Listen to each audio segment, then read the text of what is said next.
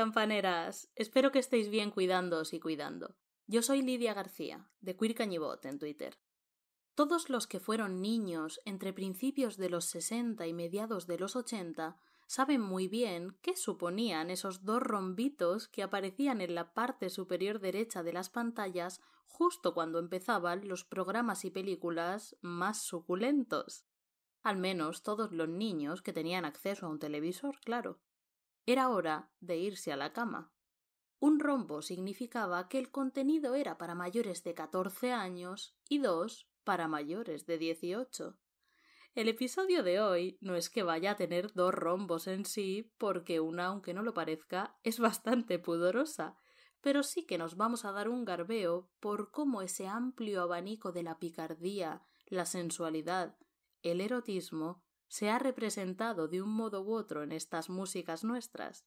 El primer género que nos viene a la cabeza en este sentido es, sin lugar a dudas, nuestro adoradísimo cuplé que aunque vivió su época dorada a principios del siglo XX y muchos desalmados se permiten usar la expresión estar más pasado que el cuplé, lo cierto es que revive cada vez que lo escuchamos, y desde luego está vivísimo y reina como el que más en este nuestro programa, queridas. El cuplé vive, la lucha sigue. Con sus dobles sentidos y sus siempre transparentes metáforas, estas alegres cancioncillas soliviantaron en su día los ánimos de un público sobre todo masculino. El cuplé le sacó punta como pocos géneros al arte de la metáfora y casi cualquier cosa sirvió para una doble lectura picante en la que lo erótico se entreveraba juguetonamente con el entretenimiento frívolo. Acordaos de esa célebre pulga que picaba por todo el cuerpo a la pobre cupletista que además de tener que deshacerse por el picor de alguna que otra prenda, se lamentaba de habérsela pasado a algún señor del público para regocijo de toda la sala. Nos vamos más de cien años atrás en el tiempo con la bella Zulima. ¿Quién me la quiere coger? Que me corre mucho más por arriba, por abajo, por delante y por detrás.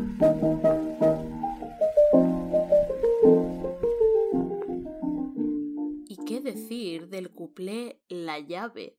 En el que una muchacha se sorprende mucho, mucho, muchísimo al notar cierta presión cuando baila con un muchacho. Sí que es grande la llave que lleva este en el bolsillo, piensa ella inocente.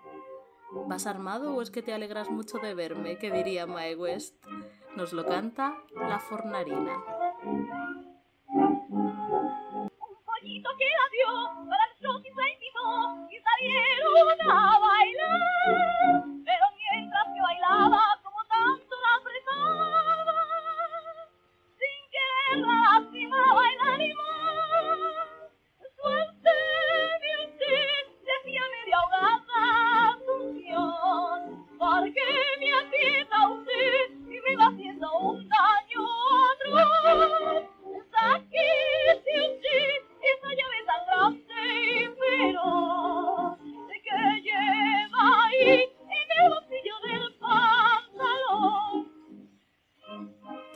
Aparecen en el cuplé dobles sentidos con verduras, demostrando, atentas a esto, queridas, que nuestra generación no inventó nada nuevo con el uso que le damos al emoji de la berenjena. Vegetarianismo psicalíptico con la bella Dorita. Régimen severo.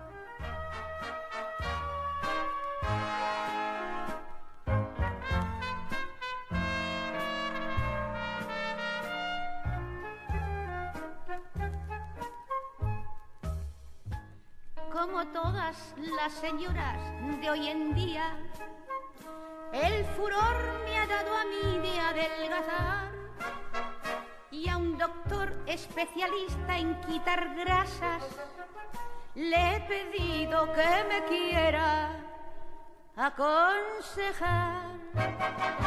Y me ha dicho las verduras, hija mía, desde hoy serán su santo y padrón.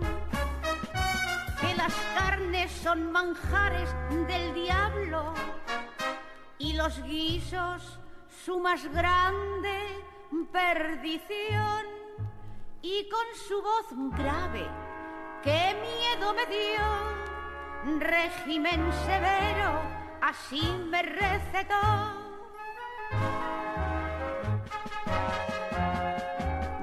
Nada de patatas, no. No. Nada de judías, ca. Nada de garbanzos, ni un gramo de arroz. Solo berenjenas, sí. Sí. Solo zanahorias. Ay. Y unos nabos tiernos que aclaran la voz. Siga mi consejo y dentro de unos años tendrá usted sus plantas al lobo feroz.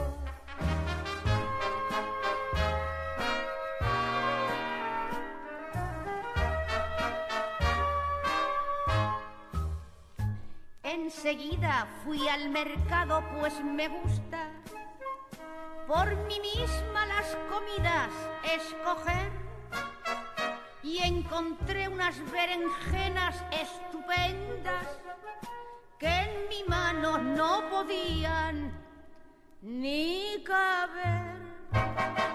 Me compré de zanahorias cuatro kilos. Como eran que entrarían solo tres. Dos manojos y un pepino.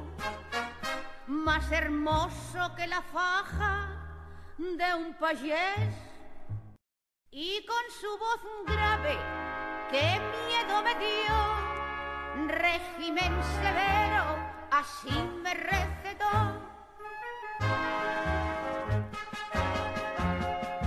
Nada de patatas. No. Nada de judías, ca. Nada de garbanzos, ni un gramo de arroz. Solo berenjenas, sí. Sí. Solo zanahorias, ay. Ay. Y unos nabos tiernos que aclaran la voz. Siga mi consejo y dentro de unos años tendrá usted a sus plantas al lobo feroz.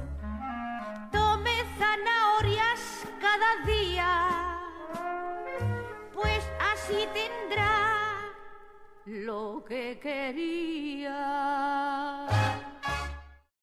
La bella Dorita, María Yáñez García, había salido huyendo de la miseria con once años de su pueblo natal, Cuevas de Almanzora, en Almería, hacia Barcelona. Allí, después de dedicarse a ser tanguista, a bailar con los clientes de los locales y chica de alterne, en el sentido de entretenedora de los caballeros que frecuentaban estos sitios, consiguió convertirse en la indiscutible reina del paralelo que siempre fue. Así se lo contaba José María Íñigo en una entrevista en 1978. María Yáñez, en aquella época tanta picaresca como, como se dice que existía. Mm, Pues, ¿cómo le diría yo? La picaresca existía porque ha existido siempre y siempre existirá. Pero era una picaresca distinta a la de ahora.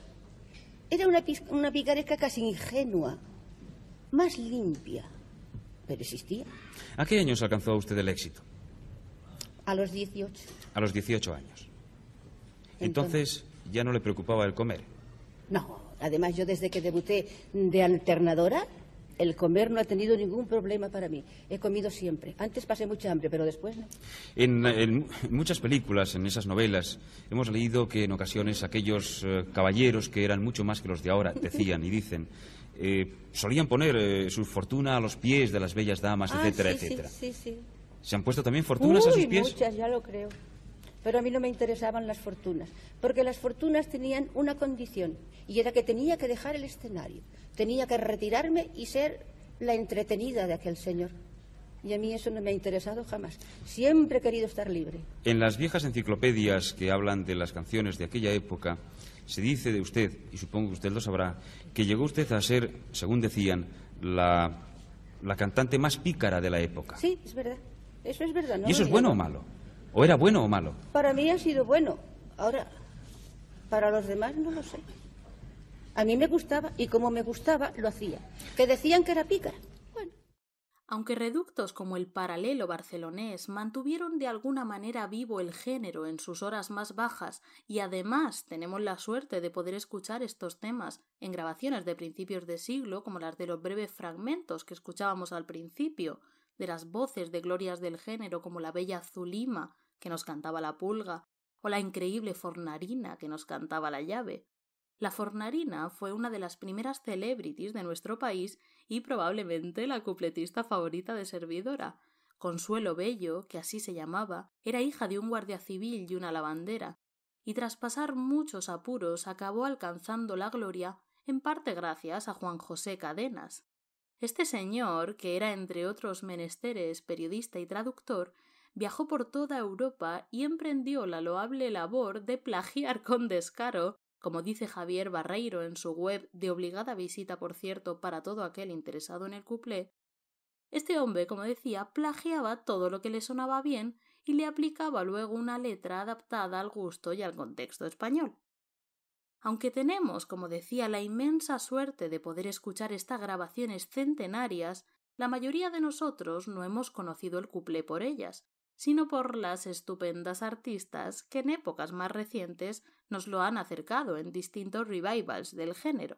A finales de los años 50 se dio el más sonado. Siempre se habla del éxito casi sin precedentes del último cuplé con Sara Montiel, que tanto favoreció la vuelta del género. Pero lo cierto es que fue un programa de radio el que dio el primer paso en esa dirección. El programa de Radio Madrid se llamaba Aquellos tiempos del cuplé, y en él la maravillosa asturiana Lilian de Celis revivía con su voz aquellas canciones ya pasadas de moda que pronto volvieron a estarlo, como el delicioso Las tardes del Ritz, que con letra de nuestro amigo Retana plasma con mucha gracia la impresión que ocasiona en una joven el arrimamiento dancístico con el muchacho de turno, diga lo que diga la madre. Siga apretando aunque mire mamá, que si se irrita ya se calmará.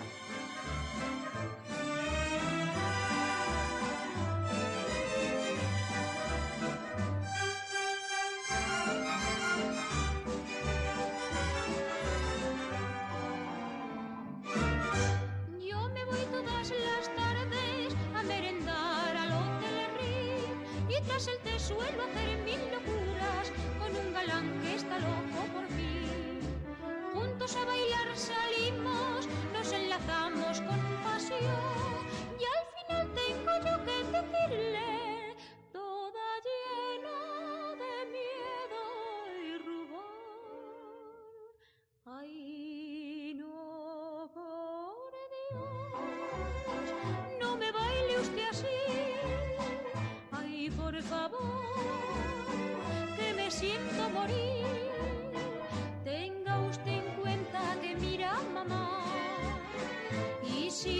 fija nos va a regañar.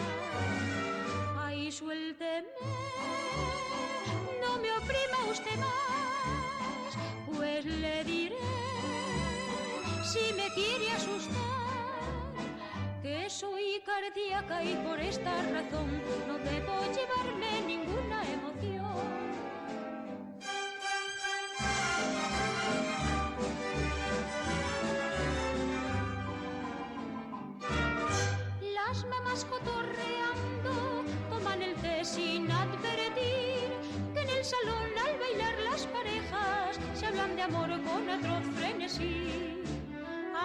o cuatro danzas suele crecer en nuestra ilusión y las niñas a coro decimos rebosantes de satisfacción. Ay, yo no sé lo que pasa por mí, pero ya ve que me siento feliz. Siga que si se irrita ya se calmará. Ay, qué placer es bailar un foxtrot con un doncel que nos hable de amor, aunque cien años llega llegase a vivir, yo no olvidaría las tardes del río.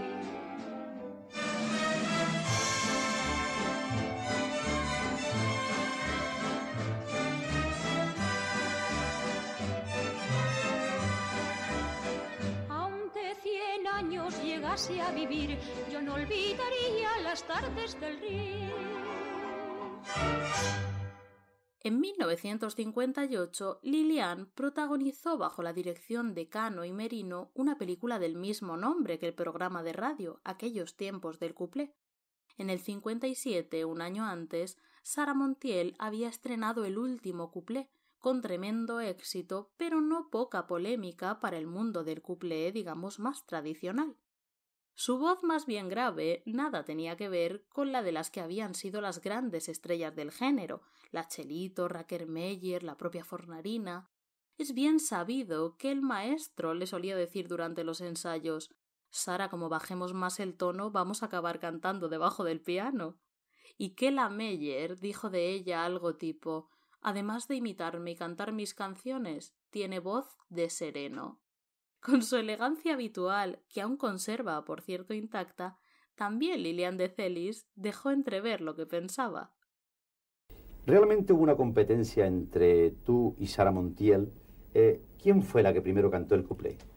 Bueno, pues lo, empe lo empecé yo en, en, el programa de Radio Madrid. O sea, sé que la película El último cuplé precisamente estuvo eh, pensada porque se había visto antes ya el programa. No, este porque de Radio había Madrid. un éxito en toda España de que a las 3 y 30 minutos se, se conectaba en cadena Radio Madrid y como entonces la televisión era tan poquita la que había en España, entonces el programa de aquellos tiempos del cumple tenía una audición así como increíble.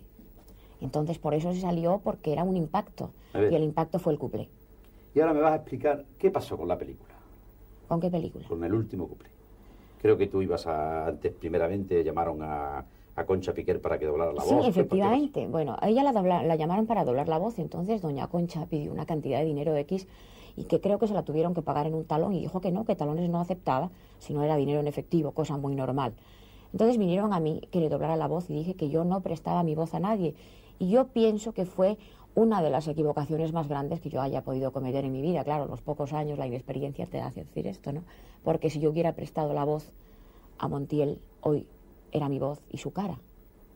Eh, de esta competencia que hubo entre Sara Montiel y tú, eh, que datan y que dicen las crónicas, ¿tú piensas que ha habido realmente una competencia Pero bueno, artística? Imposible de todo punto. Como imposible, imposible ¿por qué? ¿Por qué? Porque Sara Montiel no puede tener competencia conmigo porque Sara Montiel no canta. ¿Cómo? Que no canta. ¿Que Sara Montiel no canta? No habla. Ah, habla, habla, claro. Entonces eso del susurreo. Eso es lo que hace, susurrar. Entonces, ¿y sin micro qué pasa? Sin micro no la oye ni el vestido que lleva puesto. Que Sara Montiel... que Sara Montiel- Ah, pero es extraño lo que te estoy diciendo. ¿Es Bueno, nuevo para ti? No, no, para mí no, Ah, no, yo entonces- realmente yo no, yo la considero como una figura, yo la considero como Esto una es estrella. indiscutible. Para esto es como una indiscutible. estrella. No estamos hablando de estrella, estamos hablando de cantante. Y ya que estamos- como cantante no canta, claro, Y ya indiscutible. que estamos con tantas tijeras y cortando tantas... Ah, no, no, o sea, si no estamos cortando nada, estamos diciendo una verdad que ha salido a relucir porque me has preguntado, si no, no te lo digo. Como nos contaba Lilian en esta entrevista en el mítico programa Cantares, que Sara cantara en el último cuplé fue fruto de la casualidad y de la falta de presupuesto, claro. Los decorados de cartón e incluso algunos vestidos de papel de esta mítica película así lo atestiguan. Gracias a esa carambola del destino, acabó la Montiel interpretando estas canciones que tan vinculadas a su carrera quedarían y que toda una generación relacionaría en gran medida con ella.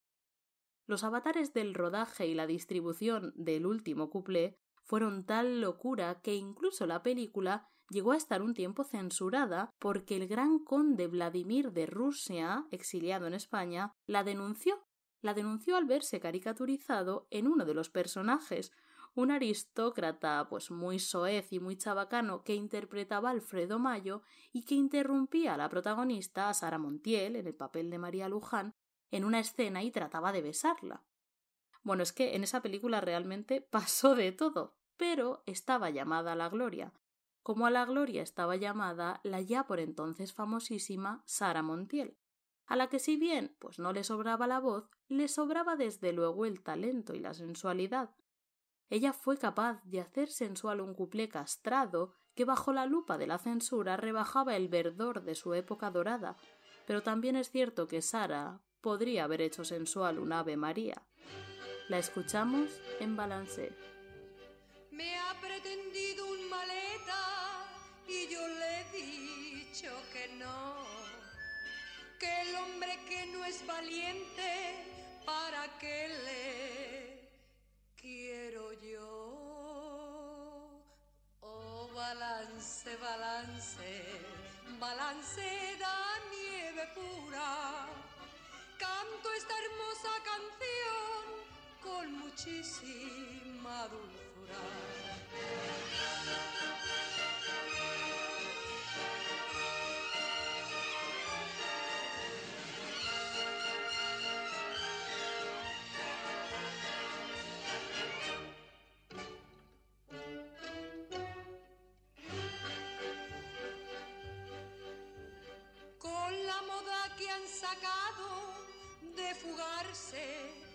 Artistas, se han decidido mis padres a no perderme de vista.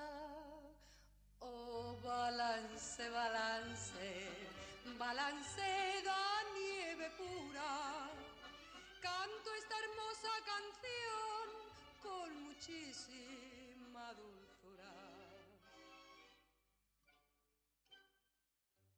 Todos recordamos a Sara hablando de sexo sin demasiados tapujos y poniéndole también es cierto mucha literatura a la cosa, porque desde luego eso de que el carcamal de Hemingway era un toro en la cama, perdóname Sara, hija mía, pero lo mismo no teníamos necesidad ninguna de saberlo. Con el advenimiento del destape, ya libre de la censura franquista, Sara nos deleitaría con inclasificables interpretaciones eróticas, como este Touch Me, Tócame, con el que revolcándose en una cama redonda frente a los patidifusos espectadores, daba la bienvenida a 1976.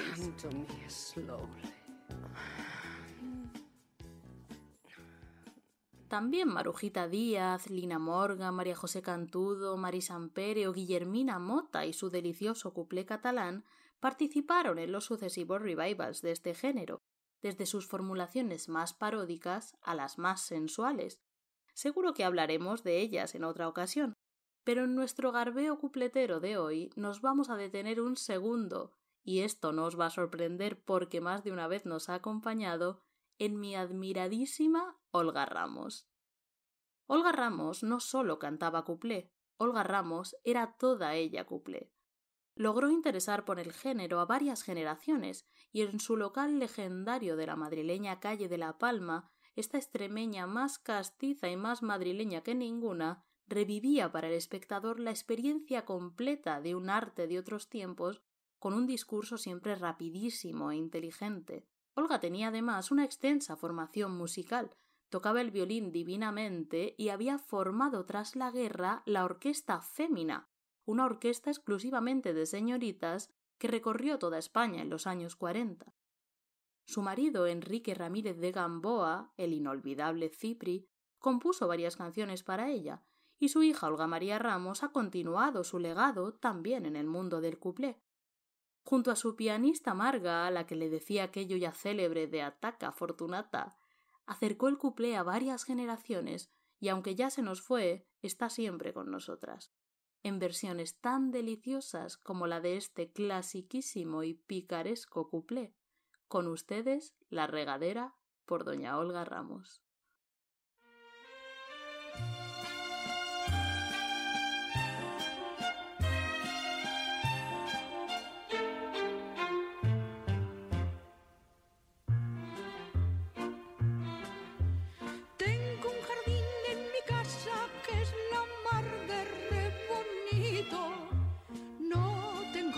Lo riegue y lo tengo muy sequito. Ay, como no soy jardinera ni me gusta trabajar por la noche aunque no quiera me lo tengo que regar. Y a la cosa acostarme y al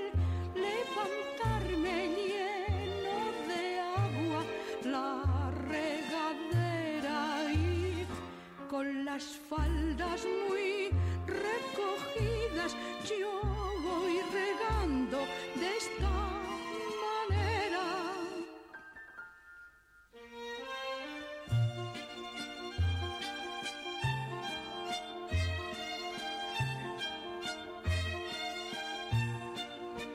Ahora este macizo, luego esta ladera y un par de chorritos a la enredadera.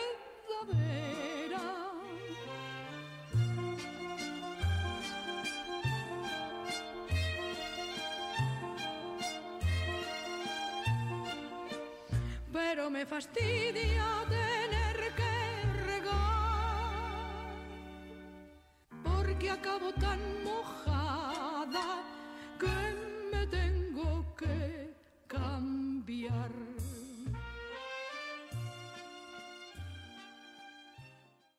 El erotismo es marca de la casa del couple, pero también de otros géneros muchas veces aledaños a él, como el siempre fascinante mundo de la revista, desde la gran revista que llenó teatros en su día, a la que ha sobrevivido de fiesta patronal en fiesta patronal.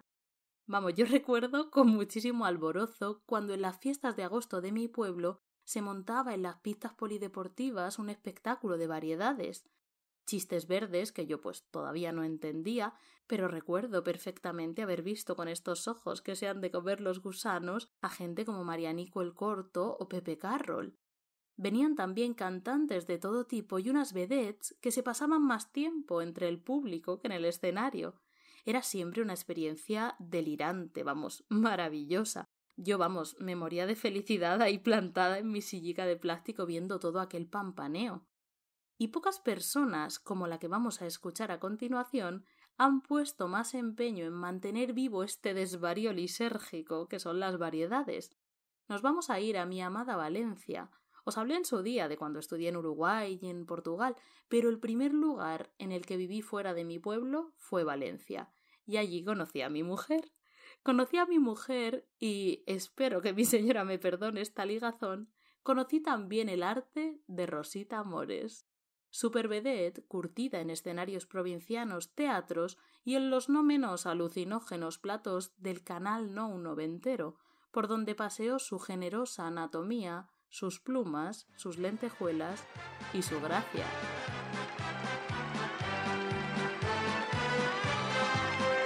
Llena de arte y picardía, yo vine al mundo un buen día, y artista fui desde niña.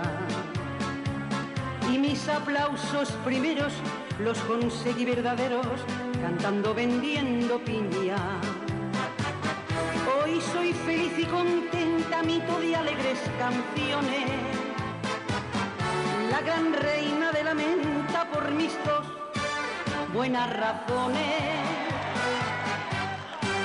Super de variedades y revistas. Super porque nací graciosa y lista. Super siempre seré de buena gana. Y no me importa, mire usted, a mí me llamen la Maigüez, la Maigüez. Valenciana.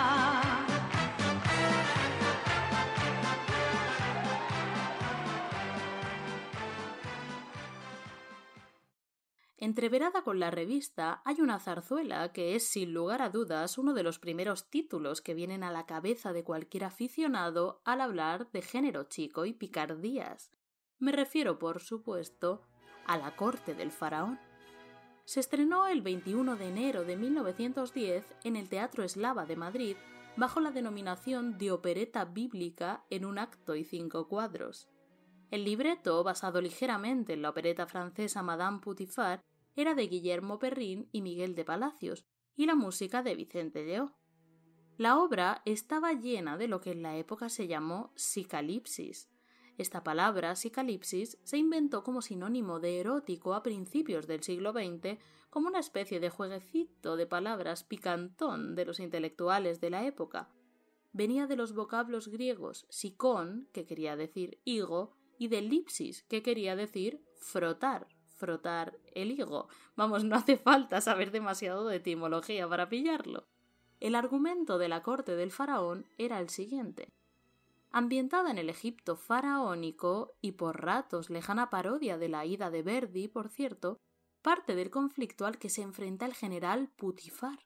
Este militar regresa victorioso pues, de una gran campaña bélica y el faraón quiere premiar su valor con una bella esposa, pero resulta que en la batalla Putifar ha sido herido en muy mal sitio, tan malo, tan malo que es físicamente incapaz de consumar matrimonio alguno. La joven y desatendida esposa, Lota, se encapricha de un esclavo, el casto José, al que trata a toda costa de encalomarse. Equívocos, chistes más o menos soeces, muchos, muchos dobles sentidos sexuales y a ratos puro disparate, como ese momento en el que el faraón relata un sueño premonitorio en el que ha visto a unas mujeres muy sensuales bailar nada menos que el garrotín. Así que en un segundo, en pleno Memphis faraónico, se forma todo un surrealista cuadro flamenco. Pero sin lugar a dudas, el momento musical más recordado de la obra son los cuplés babilónicos, que vamos a escuchar en la versión de Ana Belén, que formó parte del alucinante elenco de la no menos alucinógena película que con el mismo título de la zarzuela contaba la historia de un grupo de aficionados que la ponían en escena en pleno franquismo, con todos los tira y afloja con la censura que ello suponía. La dirigió en 1985 José Luis García Sánchez y contaba con Antonio Banderas, Fernando Fernán Gómez, José Luis López Vázquez y el gran censor Agustín González. Señor comisario, la obra ataca lo más sacrosanto, la virginidad, la castidad, el matrimonio, hasta el clero, señor comisario, hasta el clero, todo arrastrado por el suelo, cubierto de lodo, cubierto de fango. Así encandilaba a todos Ana Belén dentro y fuera de la obra con el ahí va, ahí va.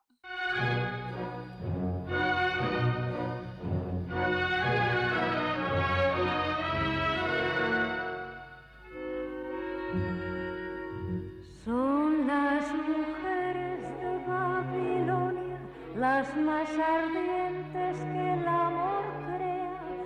Tienen el alma samaritana, son por su fuego de Galilea. Cuando suspiran voluptuosas, el babilonio muere de amor. Y cuando cantan, ponen sus besos en cada nota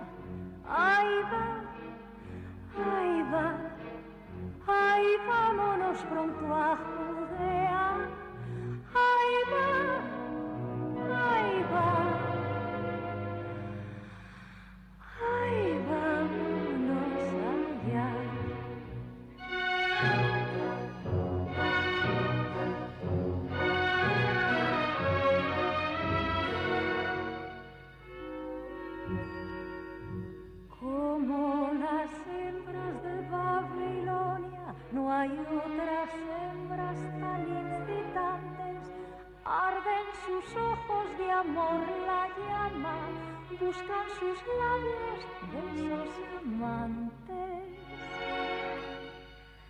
Como palmeras que el viento agita, doblan y danzan sus cuerpos bellos, dando en sus giros al aire ardiente la negra seda de sus cabellos.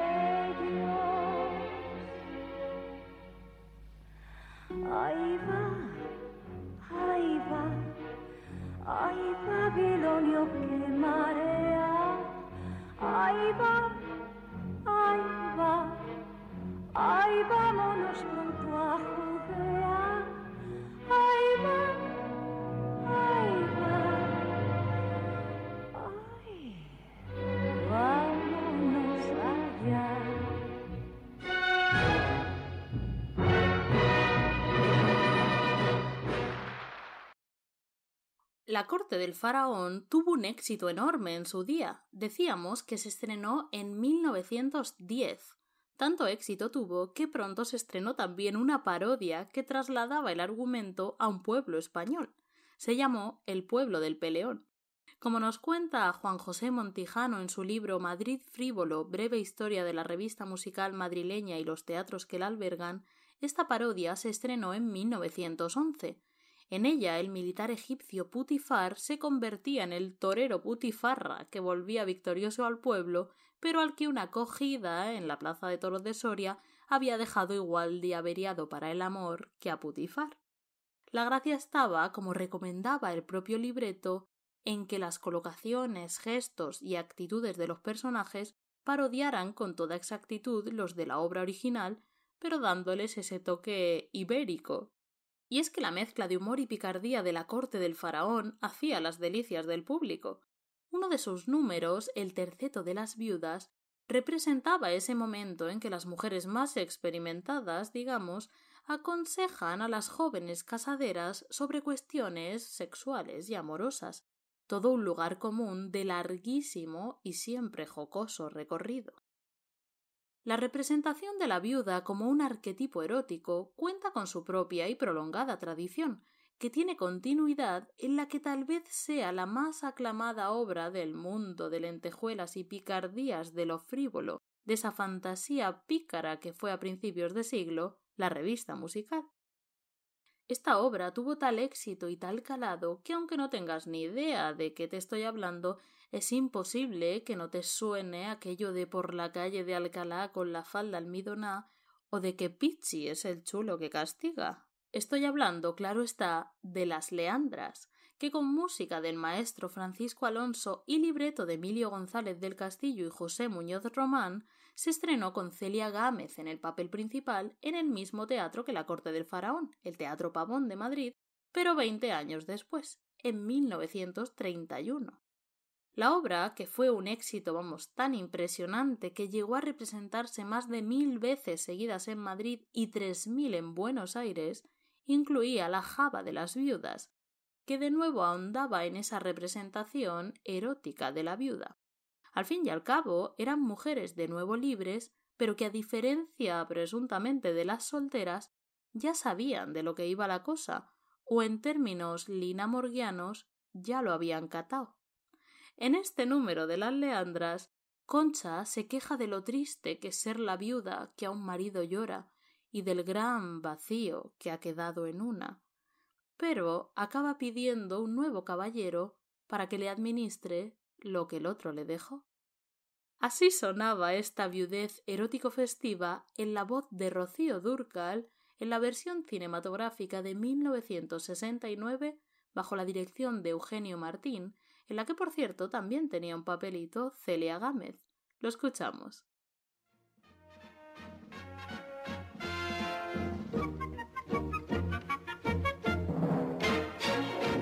Ay, qué triste ser la viuda que un marido llora al quedarse sin la ayuda que le falta ahora. Hago más que suspirar, no me puedo consolar. Y es que pienso con tristeza que ya la cabeza no va a levantar. Ay, ay, ay, qué triste es el vacío que ha quedado en una. Aunque él me dejó lo mío, que es una fortuna. Una finca de labor, explosivos y exterior. Y por eso busco un hombre a quien luego nombre de administrador.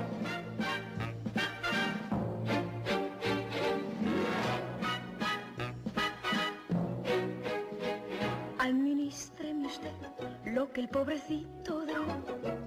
Hágalo para que su vacío no sienta yo. Acabó mi luna de miel y se fue mi dicha con él. Administreme usted lo que el pobrecito dejó.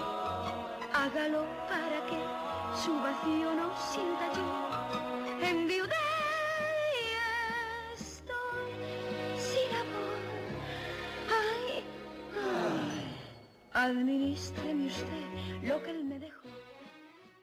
Aunque los números musicales poco o nada tenían que ver entre sí, el caso es que Las Leandras tenía un argumento que los cohesionaba de alguna manera.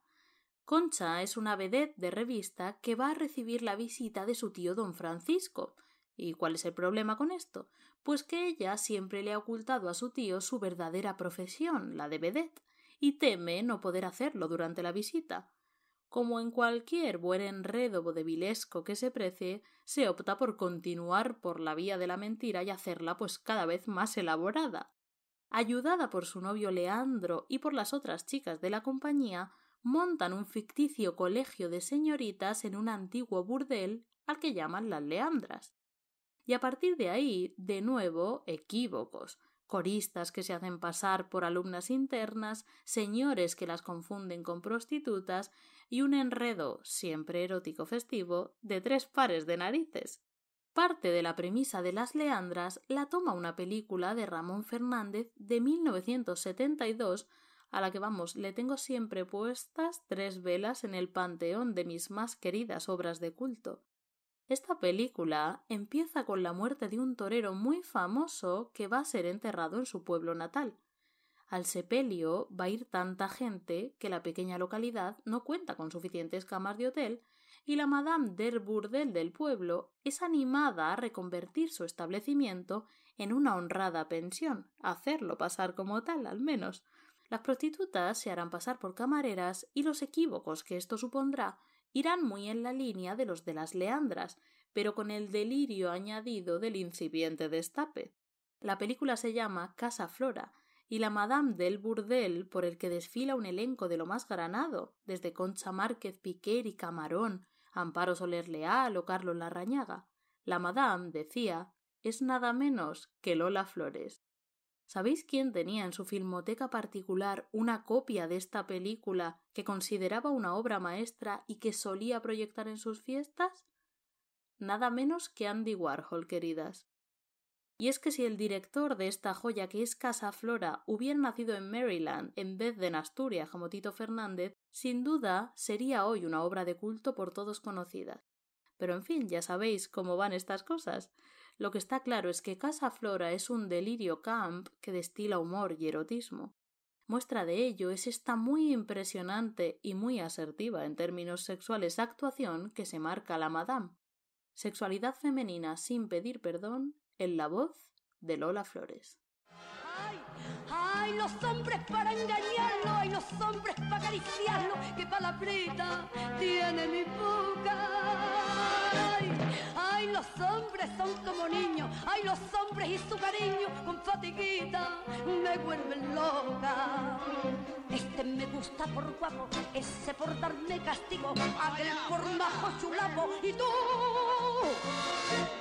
por lo que no digo, total Total que estoy prisionera ya sentiros de mi nombre, porque he puesto en mi bandera a mí, a mí me gustan, me gustan, a mí, a mí.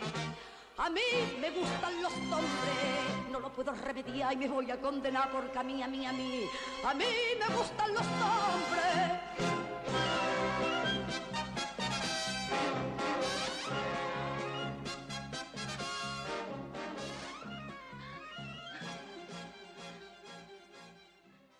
En la vida real, Lola Flores fue tanto o más asertiva. Baste recordar cómo contestó a una espectadora que pretendía usar su vida sexual como arma arrojadiza contra ella. Resulta que ahora está escribiendo sus memorias que se acuesta usted con 80 tíos. O sea que ahora debe estar llorando No, con la familia. ha leído muy mal, No, no, corazón. sí, sí, sí. uh. A lo mejor a usted le hubiese encantado hacer esa vida, pero no ha podido porque no era Lola Flores. Y si Lola Flores tuvo desde luego un papel destacado en aquello que se dio en llamar la revolución sexual que siguió la represión franquista y que tiene en el destape su muy ambivalente y en muchos sentidos muy problemático cenit, hay otro nombre que de igual modo se nos viene enseguida a la cabeza en estas lides, el de Rocío Jurado. Cuando hablamos de moda y copla, si lo recordáis, comentamos la revolución que en su día supusieron sus modelitos, su sábana santa, sus escotes imposibles que alguna vez tuvieron que ser tapados con alguna flor censora para poder aparecer en televisión. pero como es bien sabido, también en las letras de algunas de sus más famosas canciones, Rocío habló sin tapujos de sexualidad, de sexualidad desde el punto de vista femenino, tan a menudo ignorado por ese destape gobernado por la omnipresente mirada masculina. Las canciones de Rocío, muchas de ellas con letras del gran Manuel Alejandro, hablaron de placer femenino. Hace tiempo que no siento nada al hacerlo contigo. De amores a solas, un tema del que todavía parece que hoy cuesta hablar. Y en definitiva hablaron del deseo desde el punto de vista de una mujer que devenía sujeto deseante. Por eso hoy nos vamos a despedir con ella. Os dejo con el deseo sin dramas de esta mujer a la que la gente critica, pero que aún así cruza el puente cada madrugada porque no se aguanta las ganas que tiene de rojo rojo clavel, y yo me despido hasta la próxima. Cuidaos y cuidad.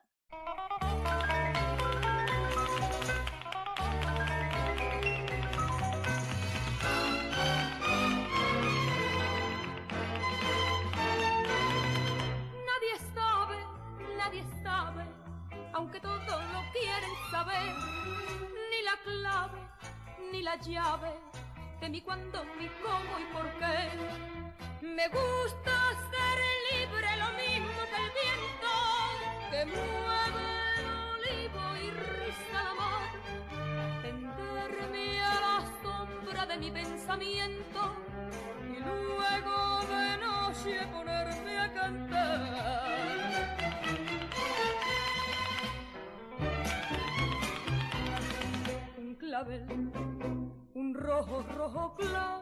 clavel, un clavel a la orilla de mi boca.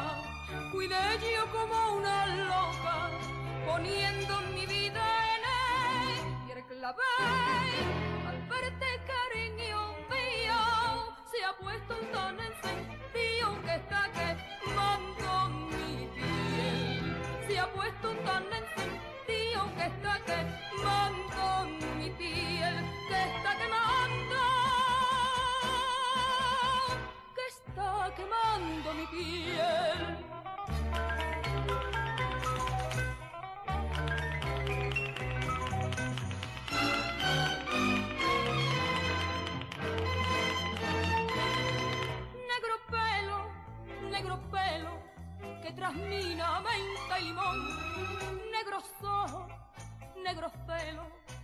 hermano de mi corazón. Me importa